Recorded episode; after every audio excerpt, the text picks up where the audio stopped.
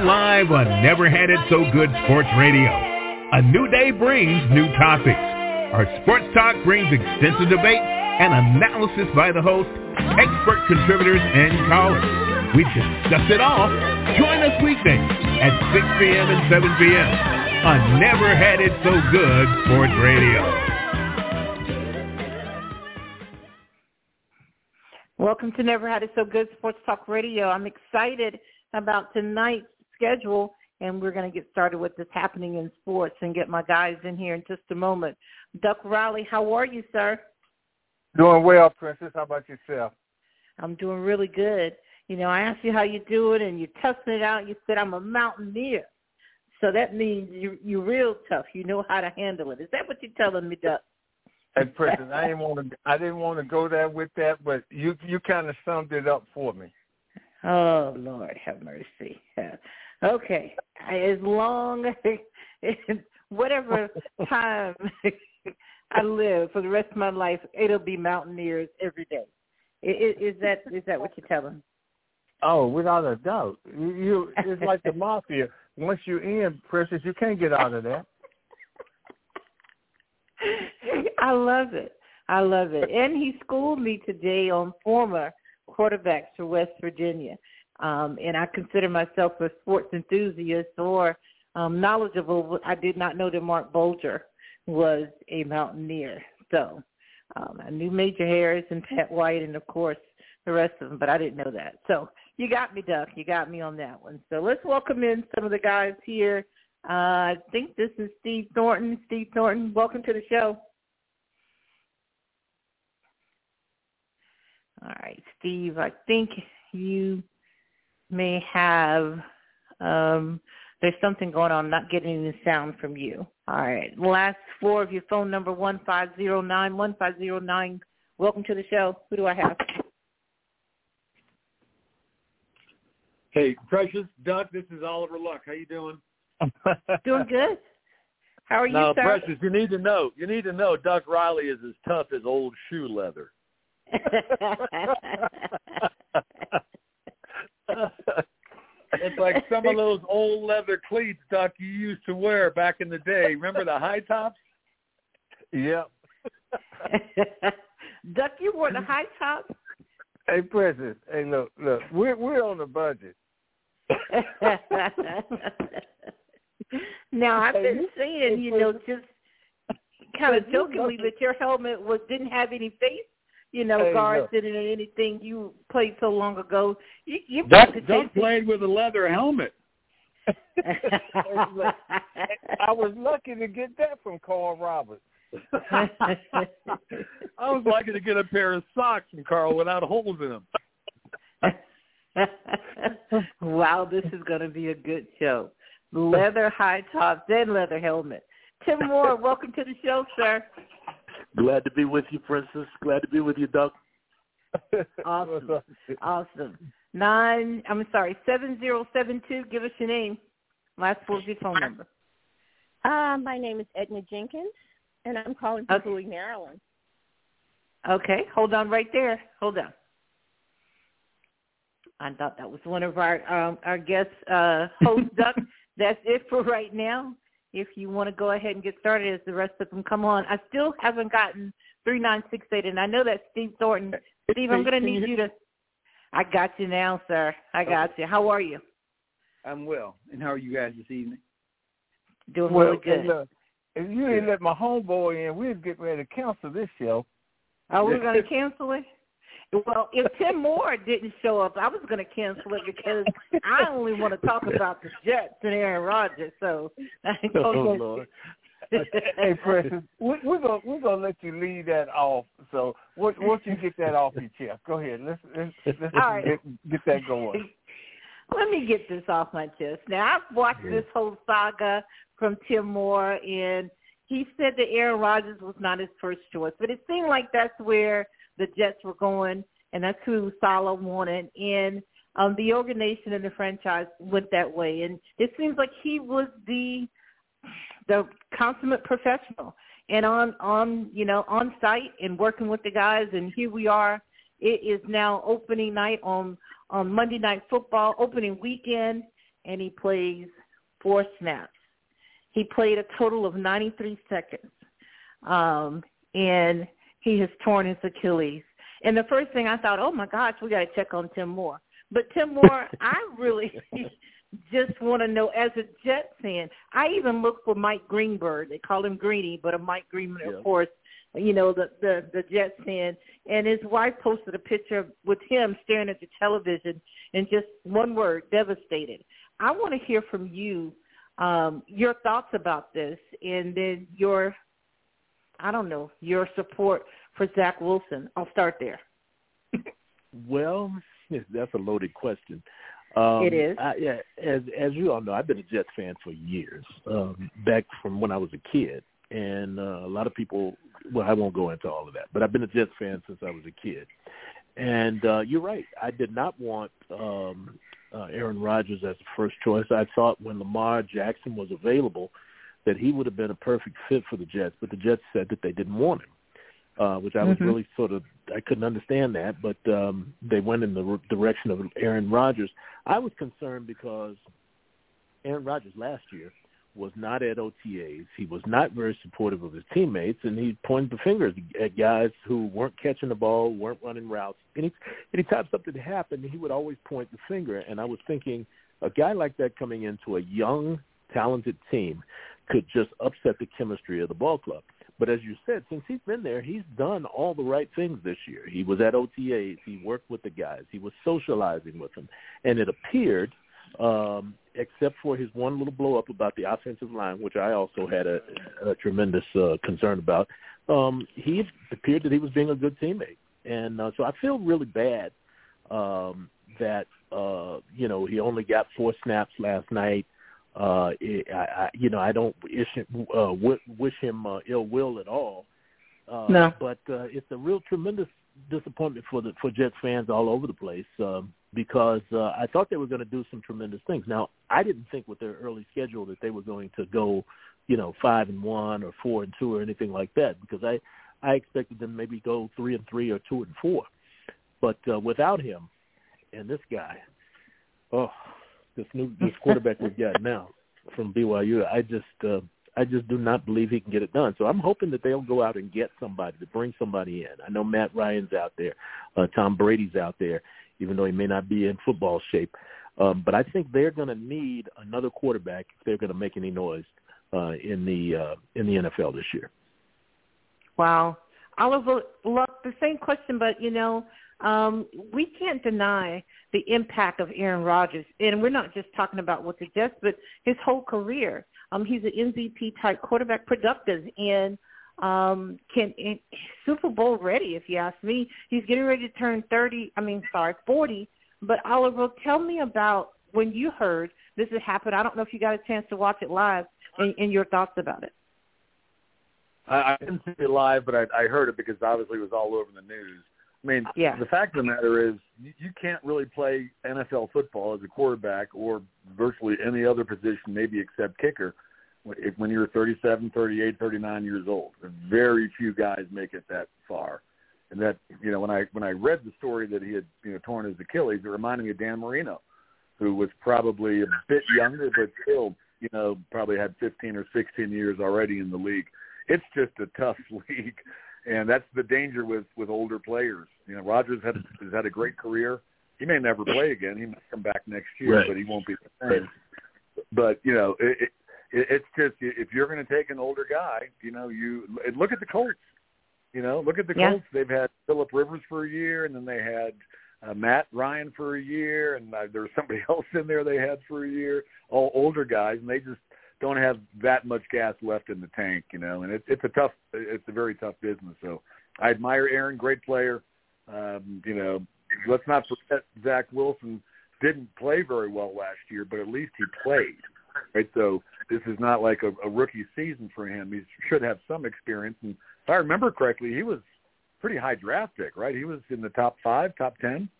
Yeah, that's right. The year he came out. So, you know, the Jets, You pick a quarterback that high, you got to play him early, you know, to see what he's got. And you know, it's I guess a godsend for him in a way that he can get on the field now, because he probably wouldn't have gotten on there if Aaron had stayed healthy. But it is a shame. He's great player, but age always wins. Age is unbeaten. Age is undefeated, is it not? You know, and I think the Colts even experimented with Carson Wentz, if I'm not mistaken. So they have been looking for that guy. But you were talking about the older ones, and you're right. Philip Rivers and Matt Ryan, it just didn't seem to fit. Steve Thornton, your thoughts about Aaron Rodgers when you saw this, heard this, and what does the Jets do now?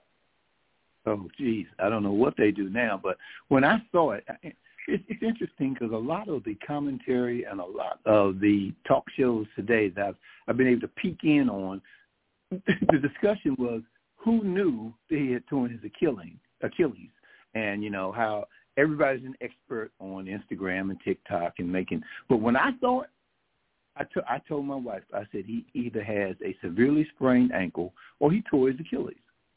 Unfortunately, I've done it. And when you see it, you kind of know. And then I saw this morning they showed some real close-up video of how his calf flexed when he hit in the ground. And I knew right away. And then when the way he was walking, because when I tore mine, I got up. Well, I was on the ground, on the floor. I was playing basketball. Tied my shoe up, stood up, and my leg buckled. I didn't hear anything. I didn't really feel anything either. But when I stood up, I was like, man, something is wrong here.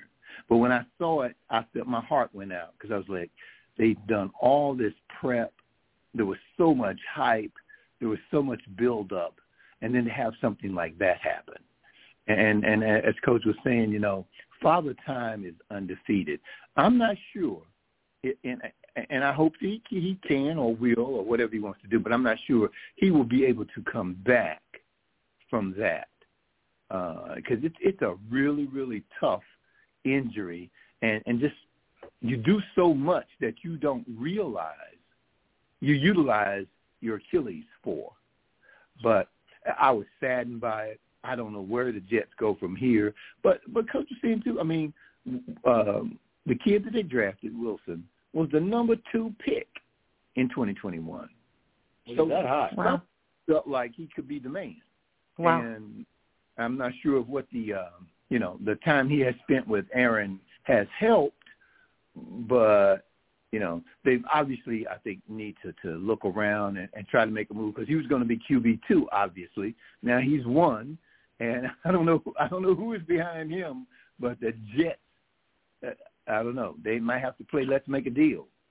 Yeah, some guy named Doyle. And he was on the practice squad last night, so they only had 2. You know, there was even the conversation, if something happens to Zach Wilson, then they go to, gosh, the young man from Kentucky that I can't think of right now that came with him from the Packers. But here we are. And, Duck, thank you for allowing me to go ahead and just discuss that. I don't see Rob Ambrose or Linda Johnson yet, so let's go ahead and get started, Duck. Okay. I want to come to Oliver because I want to change this up a little bit.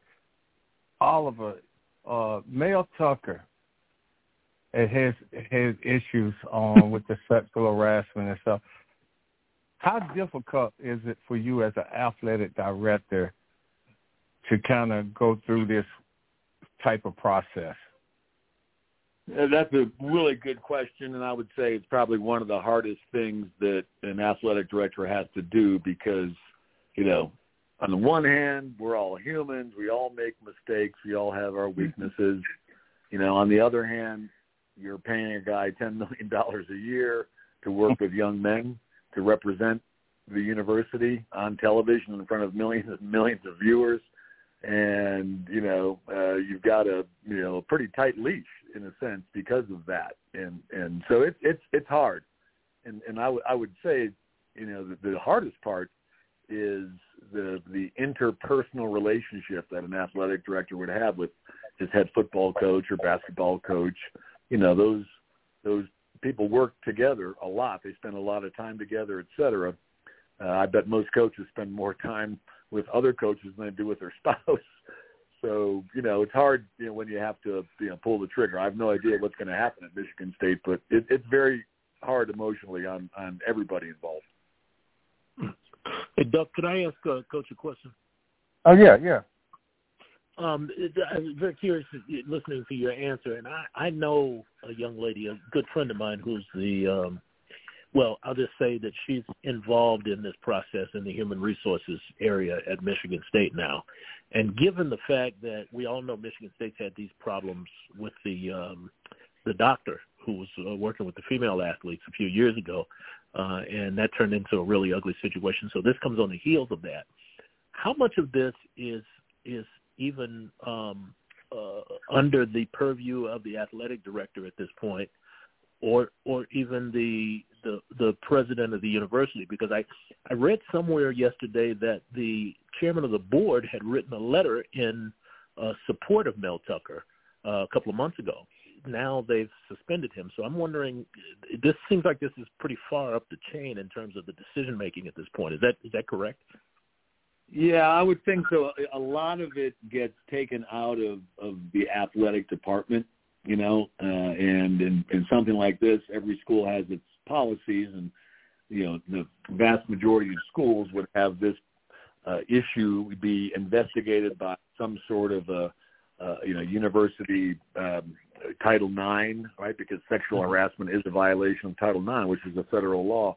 So right. A lot of it gets moved out of the athletic department. The athletic director, at the end of the day, probably doesn't have much control over it. You know, mm-hmm. He or she has to plan for the future in case the coach is gone. But it gets elevated, as you said, very quickly to a pretty high level. Usually, the president's office, and then the, you know, the board of trustees or board of directors. And for a state school, it's maybe a little bit different because obviously a governor can get involved. You know, and I saw some quotes from the Michigan governor, you know, who went to Michigan State and I guess herself said she had been sexually harassed or, you know, a victim of some kind of a sexual crime while on campus as a student. So, you know, there it becomes obviously, you know, a huge story. This, I mean, I'm sure, I assume, all over the papers in Michigan and, you know, on the talk shows and all that stuff. No, nobody's talking about the Detroit Lions' really good game last week anymore. All right, well, let me jump to Steve. Steve, when you heard about the Michigan State situation, what came to mind? Oh, good question. Disappointment. And I know we do not know all of the facts, you know, but I was just disappointed, very, very disappointed that he would put himself in such a position. He has a big contract, and the more money you make, the more you're scrutinized. That's an unfortunate truth, I think. But I was just very disappointed that he would put himself in that type of a position. You know, number one, I'm pretty sure I read somewhere where he is married, and, you know, but, I mean, people do things that they shouldn't do all the time. But just really disappointed in him as an individual. You know, those types of opportunities are very difficult. We talk about it a lot on this show. Very difficult to come by. You know, Big Ten school, Michigan State, very high-profile football program, and saddened and disappointed that he will put himself into such a position. There do seem to be a lot of things that 2 and 2 don't add up to 4 where this is concerned. But, geez, I just don't know how you allow yourself to be put into that type of a position when you have such a high-profile job. So, you know, without getting into the ins and outs of it, my first response and my first emotion was disappointment that I'm looking at it and reading about it and, you know, him denying some things. But, and that's the part I hate about something like this, is because it's really hard to get at the truth. Not to say that he didn't do something wrong, because he obviously did. So, but the detail, you know, the granularity of it, if you will, we don't really know. I don't know. I won't say we don't know, but I don't know. And just disappointment overall, in general, disappointment in his behavior. Okay, Rob Ambrose, being a former head coach, how difficult is this going to be for him to try to land another job? Oh goodness! Well, there's a whole bunch of aspects to this that we could talk about, but we can't touch. There'll be legalities and Title IX investigations to a degree where the truth will probably come out.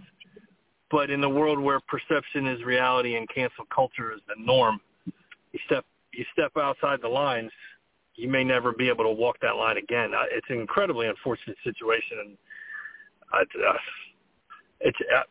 I feel bad for the kids. I really do, because whatever's going on, they're the ones that have to deal with it. Okay. Tim, your thoughts on it? Well, mine are very similar to Coach Luck's comments. I think everybody, really. I think it's just an unfortunate situation. I think there's something about it from having read the USA Today article and having sort of considered it. Something about it doesn't quite smell right. There's some things that don't seem to make sense in the situation, so I'm just going to kind of sit back and watch and see what comes out. But I agree with Coach Ambrose. I mean, and I think Coach Luck said it too. His prospects for future employment are pretty much shot. His reputation is going to be damaged, regardless of whether they find out that he didn't do what she may have claimed he did. His reputation, the genie's out of the bottle now. And that's sad. That's really sad. And Steve's comments that, he put himself in a bad position is true. Whether he did what she claimed or not, he did put himself in a situation to be accused of this, which is unfortunate. I mentioned that I have a friend that's in human resources at Michigan State, and I didn't even try to call her. I just texted her and sent her some praying hands because I know that if I talk to her, she can't tell me anything. And so that's just a waste of time. But I just wanted to let her know that I'm sympathetic to the situation she's in. But it's a bad look for everybody, I think. Very unfortunate. Did we lose Duck? Precious, from a lady's viewpoint. I just concur with everyone. And I think his home life and his work life is just in turmoil and uprooted now. And hopefully he can, correct and take care of his home life and get that back on track. And hopefully the young men, the athletes, will stop having to ask questions, because I'm sure they're being bombarded with this, and hopefully the program can move forward. But it's unfortunate that this happened, and for some reason she feels that she had to file a grievance, and for some reason he felt he put himself in that position. But just unfortunate all around, and maybe 2 or 3 years, he can bounce back in some coaching position. But I'm afraid that right now, the damage has been done. Okay. I want to come back to Coach Ambrose, and we want to talk about the media, because we all know the media can be brutal.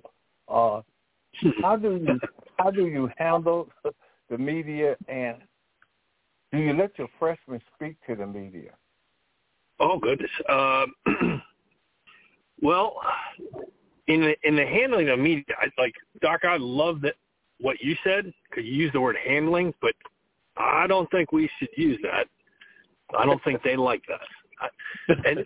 I'm being honest. Now, I found it to be, in my experience, my limited experience, I found it the more honest you can be with them, the better they're going to treat you, and the less they're going to come after you. If you understand that they have a job to do, and you can actually help them do their job in generality. You're the keeper of information. You're the keeper of quotes when you're the head coach. So you can give them stuff that they can write that makes them look good. And if you're cognizant of that, you can make yourself a friend or two. And when push comes to shove and things get a little difficult, and there's some gray area, that positive relationship from being honest and truthful with these guys certainly pays dividends. Now, I'm also going to say that not every media member has the same kind of positive-based morality of which I'm naturally referring to here, and in which case that can be a dangerous thing, and you need to be aware of that. I'd say in that case, you keep your friends close and your enemies closer. As far as letting freshmen speak to the media, on the whole, not without education first. That the experience of representing more than themselves is usually a first-time deal that's much bigger than the standard school newspaper in high school or your local sports information newspaper in your little town. So making sure that these kids get a chance to get educated and understand what the pitfalls could be, and that they represent something bigger than themselves to a much larger audience moving forward. After that, we'll let them speak a little bit, but letting them get their feet wet, maybe not even by doing it, but by practicing doing it, and then watching guys above them either have positive or negative experiences and talking about that in their educational process certainly helps them represent the institution better down the road. Giving them the keys to the car that early is a little dangerous. Okay. And Oliver, as far as, being a player, former player, being an athletic director, the media, we see how Deion is handling some of the media. We see how Coach Saban, Belichick. What was your process on handling the media? Well, I think what Coach Ambrose said is really spot on. The media, if they don't like you, man, they can cut your legs out from under you. You have to deal with the media. You have to be honest with the media. You can speak in generalities when you have to, but I've always believed it's helpful to get a healthy relationship with the media. There are very few successful coaches or athletic administrators that haven't learned to have a healthy relationship with the press. Sometimes they'll write bad things. You know what? They're probably justified in doing that when they write bad things, because they're people as well.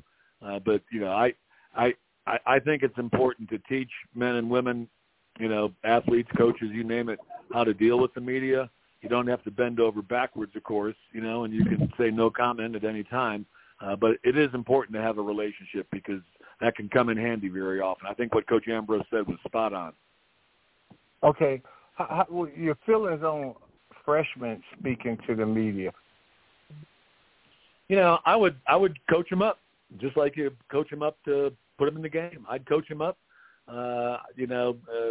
Freshmen in college probably aren't going to get a lot of tough questions, right? Most of the media work with their SID, et cetera, have all those professional people there.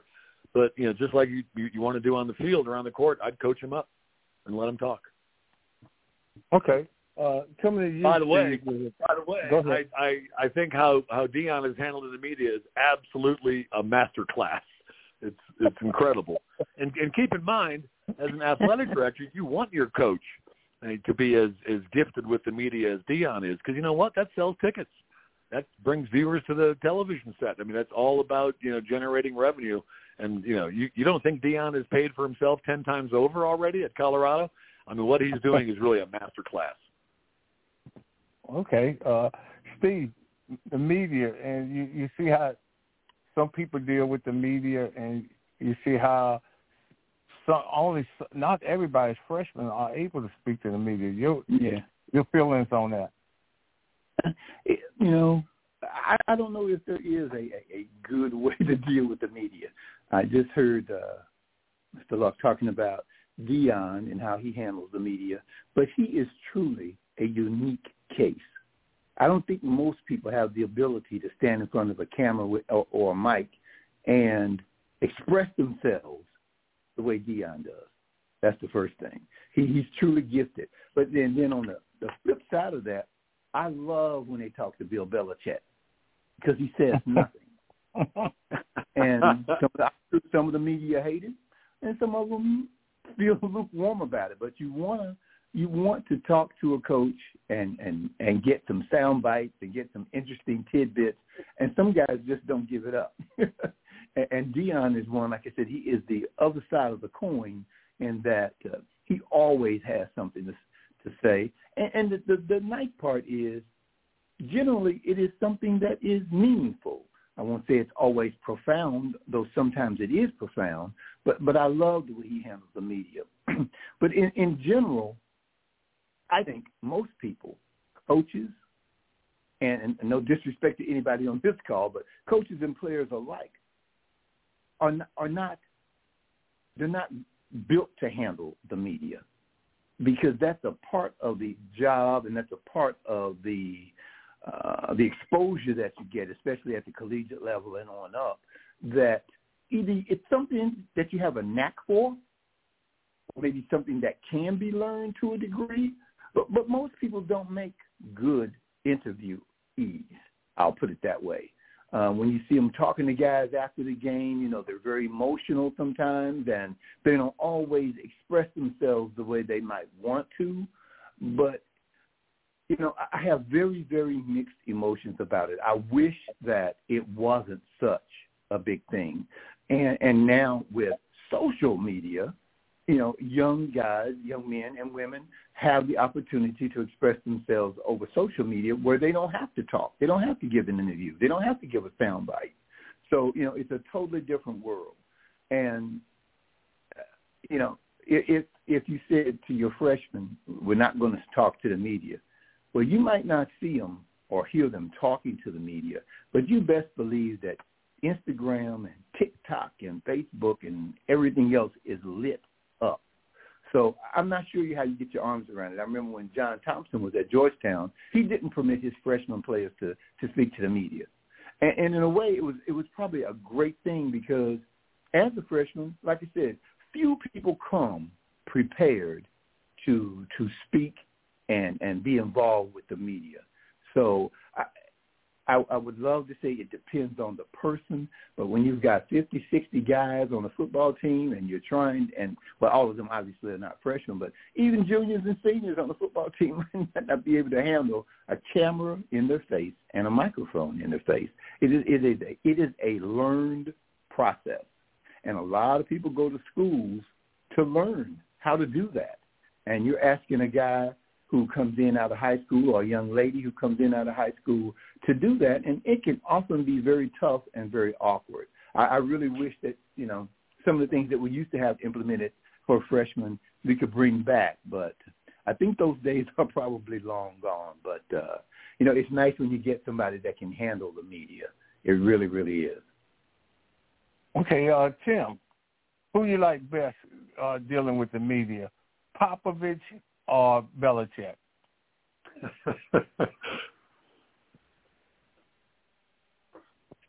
Did we lose Tim Precious? No, I'm still here. I'm sorry, I was just talking away. Both of them have a unique way of dealing with the media. They're both very, really kind of brash. Although Popovich tends to be a little bit more gregarious and humorous at times, but they both are very guarded in dealing with the media. My favorite is of all time, I think, is Bill Parcells, who was really tough in dealing with the media. He was sort of the blueprint for Belichick, but he actually had a little humor involved in some of his dealing with them as well. But with all three of them, and Nick Saban included, you better win. Because if they were not as successful as they are or have been, they wouldn't have been able to get away with some of the things that they do with the media. Because I think Coach Luck and Coach Ambrose both pointed out they can make your life miserable. Most of you all know I did this. That's what I did for a living for 30 years. I was a PR director, and I think Coach Ambrose may have said it. You have to have a relationship with them, and you have to sort of set some boundaries and some ground rules where they, at the very least, trust you. I used to, when I would go into new jobs, and I knew that there were lead reporters, because there's always a lead dog, somebody who's like a beat reporter who's going to be with you more than the others are. I would let them know right up front when I first met them, there are going to be some things that I can't tell you. There are going to be some things that I just can't tell you. But the things that I do tell you, you can bet I'm going to be honest with you, and they're going to be the truth. And if you can set those ground rules, as Coach Luck mentioned, that you're going to tell them the truth, and they can trust that you're going to tell them the truth, and you don't burn them by giving them bad information. They put it in the paper or they put it on the air and then find out later on that it's wrong, and that they're humiliated. Then they start coming at you. But if you can be honest with them, you can develop a working relationship with them. Where a lot of people make a mistake is they assume that they know how to deal with the media, and they try to be their friends. You always have to remember they are not your friends. They have a job to do. You have a job to do. So you have to set some boundaries. But you do have to be honest with them, and you do have to deal with them. You have to be accessible and give them some information. And as Coach Luck said, you can make their job a lot easier by giving them a bone here and there, and develop the kind of interaction with them that can work for both of you. But it's a skill. It's a learned skill. Now, as far as freshmen are concerned, Steve mentioned Coach John Thompson. I thought he did an excellent job, because I saw an interview he did with, I believe it was Patrick Ewing, who was the number one recruit in the country when he came out of high school. And he sat with Patrick Ewing whenever, the media was around, and he limited the amount of access that they had to talk with media and answer questions. He would step in when something became a little difficult, but he didn't completely close them off to the media. And that's, again, by setting those boundaries and giving them the confidence that whatever you do tell them, it's going to be the truth. Okay, I want to come to Prentice, because Prentice, being part of the media yourself, you could possibly hear somebody speak, and you don't really particularly like some of the stuff that they're saying. So your turn to go in and interview them. Can you be a little petty? You can. And I think if you are being interviewed, you have to understand there's an agenda by those that are trying to report and those that are trying to interview you. And everybody's looking for the scoop, and everybody's looking for the story, and to be able to report it first. And everybody wants that credit, under their byline that says report it first by da-da-da-da, and that's what the agenda is. And you have to make sure that you are trying to give them the truth when you do, if you're on that other side and being interviewed. And like Tim said, is to, have a professional relationship. But if you give them some information, make sure it's the truth and that you don't burn them, and then you have developed a relationship. I like what he said about John Thompson. That was one of my favorite coaches. I didn't know how he handled Patrick Ewing, but freshmen for sure, as Oliver Luck said, they need to be coached up. And you have to do that, but be careful how you use those. It's a learned behavior and something you need to be good at. But again, the reporters and those in the media like me, we're looking for that story. And we're going to ask you those questions to get that story. Okay. I want to jump back to Oliver. And Oliver, I want to talk about your feelings on what Senator Tuberville and Manchin are trying to do as far as help with this NIL, as we call it, reeling it in. Well, some people think NIL now stands for now it's legal. So the NCAA, of course, is the governing body for college sports, and they've declined really to put any kind of a regulatory framework around NIL, which is now starting its it's 2 or 3 months into its third year, being allowed. So what they've done is they've gone to Washington, D.C., to the Senate and the House of Representatives, and they're trying to get, bills introduced and eventually passed that would, put some they say put guardrails around NIL. I think, to be honest with you, it's a waste of time. I think student-athletes should have the opportunity to do NIL deals. I don't think that Congress should spend the time. There's many bigger, more challenging problems of this country than, a kid making $10,000 or getting a free car or whatever.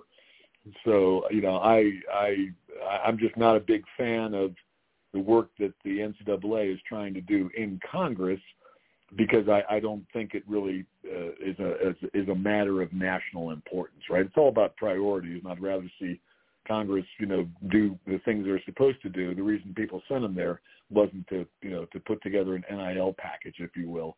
So that's just my personal feeling. Okay, Rob, same question. Do you kind of feel that that maybe everybody should get paid maybe the same amount, or do you throw a bonus on maybe some of the better players? Yeah. Your thoughts, because some of it seems like Manchin and Tuberville are trying to work towards something of that nature. Well, I think that I'm a big meritocracy guy. You get what you earn, and I also understand, like, going to Congress for all this stuff. You already opened Pandora's box. It's over, and so trying to rein it in now, that's like trying to be an elementary school teacher making rules at the beginning of June. The kids aren't going to listen to you. Nobody's going to listen. It's already over. So as far as the thing as it goes, the rich are going to get rich. It's capitalism at its finest, and the rich are going to get rich, and the not rich are either going to have to figure out how to get rich or they're not. And we've now created the minor leagues of the NFL. And without guardrails, that's how it's going to stay. It's going to grow itself right into semi-pro football. So, my personal opinion, does our opinion really matter anymore? It's already going to happen. I'm serious. Like, it's going to happen. So how we feel about it really doesn't matter. It's more about how do we manage it? How do we make it a positive experience as it can be for the kids? As keepers of the game and people that love the game so much, how do we keep that from destroying the game? But as far as the bend it in, whatever, if we really, really cared about stuff like that, then we would have sat down and thought about it before we opened the box. And there were too many people going, I just don't want to hear anybody yell at me anymore. Let's just do it. And who cares what the consequences are? Well, this is what we're stuck with. So let's figure out a way to make it as good as we can, just like anything else. Okay. Steve, Tuberville and Manchin think they got the answer for this. I don't know if there is an answer. One of the things that has struck me in all of this is the NCAA. They really opened Pandora's box by a few years ago, before NIL became what it is. They didn't want to give athletes some type of a stipend or to subsidize their time there at the university. And if that had been done, and there's no absolutes in life, but I do think we wouldn't be where we are now. And a lot of people didn't want that to happen. I've heard it discussed among friends that they don't need to give them anything. They're getting a free education. But it's different when you work and you're being underpaid. We have a minimum wage in this country, and it's not a living wage. We all know that. And I equate being a college athlete to being and getting a scholarship to go to school and playing for the university and all the blood, sweat, and tears they pour into it to getting minimum wage.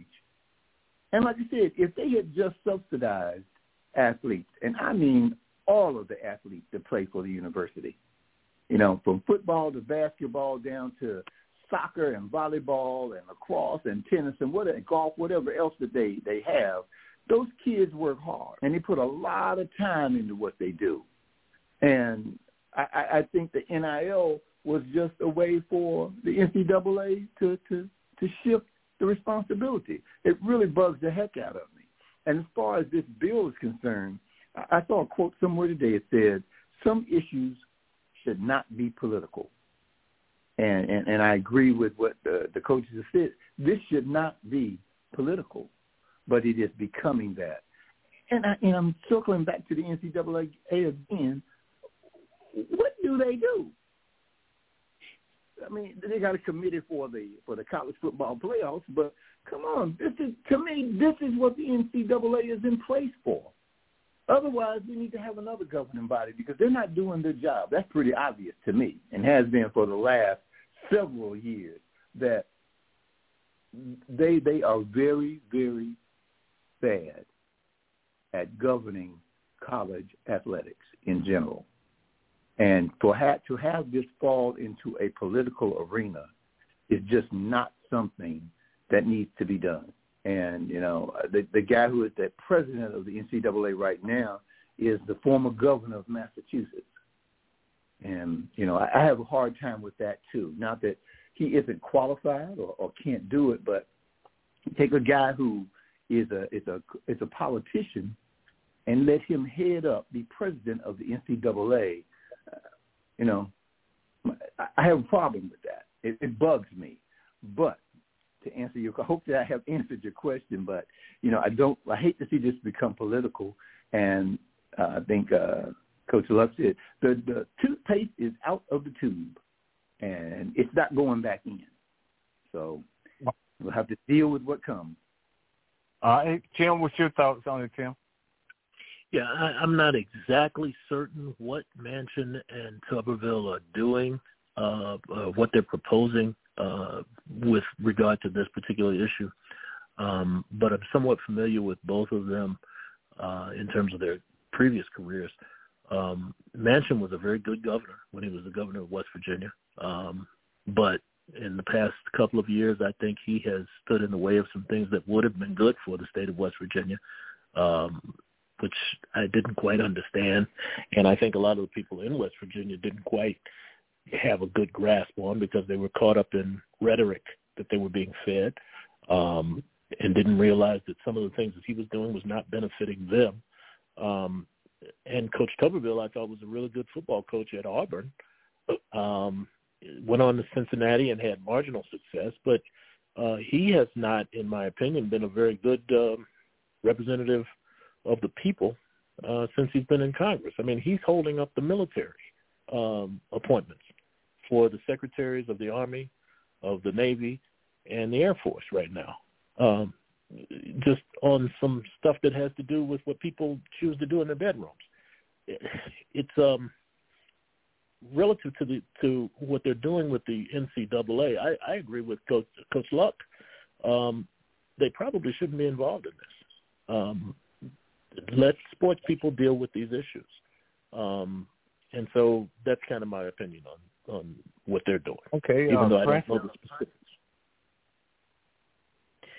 Yeah, Doug, I agree with Coach Ambrose that said the Pandora's box is already open. I don't know what the NCAA is trying to collaborate, if they are, with Manchin and Tuberville. I don't know how we get to political now. If Manchin and Tuberville want to do something, please try to help the price of eggs and gas and bread, do that for my budget so I can make that bread pudding, Doug, that I haven't done yet. Yeah. But that's a woman's perspective, in the household. I don't know why we have now let all of this out, and that is the NIL. And now we want to reel it back in, but we just wanted to make sure that no one's still fussing at us. It's there. That's what you all wanted. So deal with it. You wanted the transfer portal, transfers to be on the equal footing as with coaches. So here we are. You all deal with it. So I think it's already out. And as Coach Luck said, what is it? Now it's legal. That's where we are. So I don't know what Manchin and Tuberville can do to affect that. Okay, guys, we're going to just kind of just give me who you think's going to win.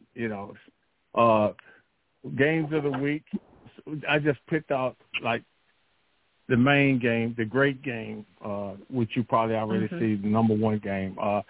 We have it versus WVU, the Mountaineers. I'm going to start off with you, Steve Thornton. Okay, man. I'm going to back you up on this one and go WVU. All right. Okay. I'm feeling love. I appreciate that. Coach Ambrose?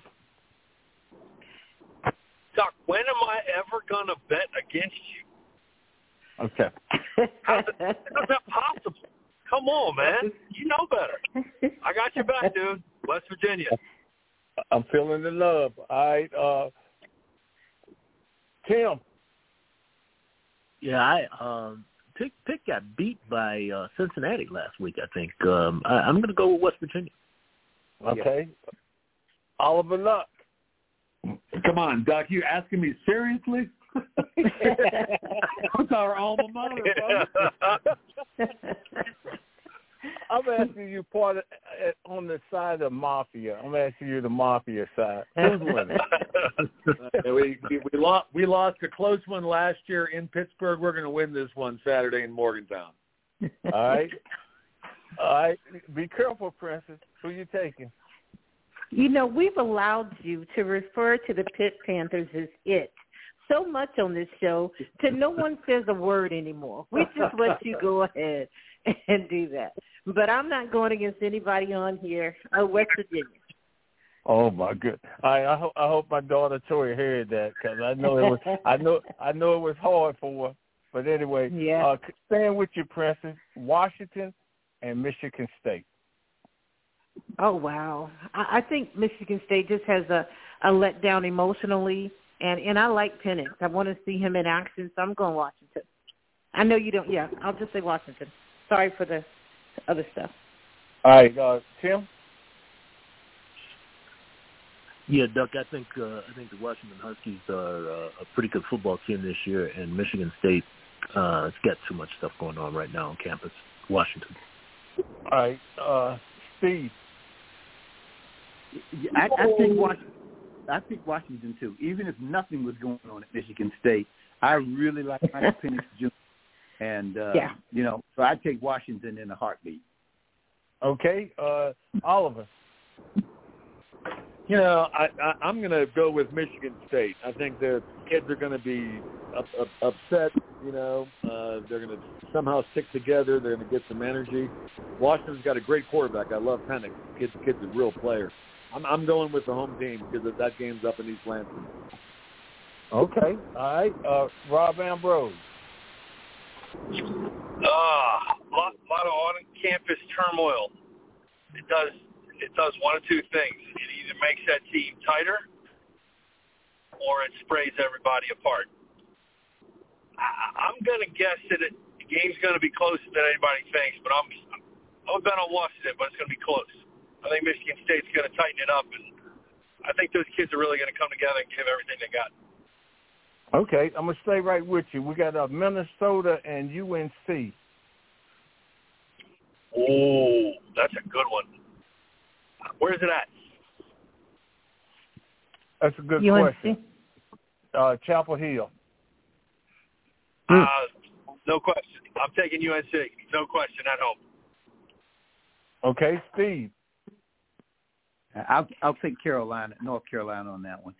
After battling App State again, they are on alert and they are ready to play now. They escaped again last week, so I'll go North Carolina against Minnesota. Okay, Precious. You know, I'm going to go Minnesota. As I said, every year North Carolina struggles with App State, and they disappoint me. So I'm going to go Minnesota just because. Okay, Oliver. I'm going Minnesota as well. Ooh, okay. I'm going to stay right with you. My last question for everybody is South Carolina versus Georgia. Who you got, Oliver? Bulldogs. Okay. Rob Ambrose. Oh, if I were a betting man. No, definitely Bulldogs. Definitely Bulldogs. Steve. You know, I'll go Georgia, too, sight unseen. I haven't really seen them play this year, but, you know, I know they're deep and they're always tough, so I'd have to go with Georgia. Okay. Princess, let us know and take us home. Well, as a lifelong Gator, it hurts my heart to pick Georgia for anything, but I don't think the Gamecocks are going to go between the hedges and be able to take that one, so Georgia. All right, take us off, Brenda. All right, Oliver Luck, Rob Ambrose, Steve Thornton, Tim Moore, Duck Riley, we appreciate you all for being on. Glad to be on. Thank you all. Have a great weekend. Awesome, I appreciate you guys. Awesome. Never had it so good. We'll get out of the way here. You all have a good week, too. We're back in about 3 minutes at the top of the hour. Never had it so good.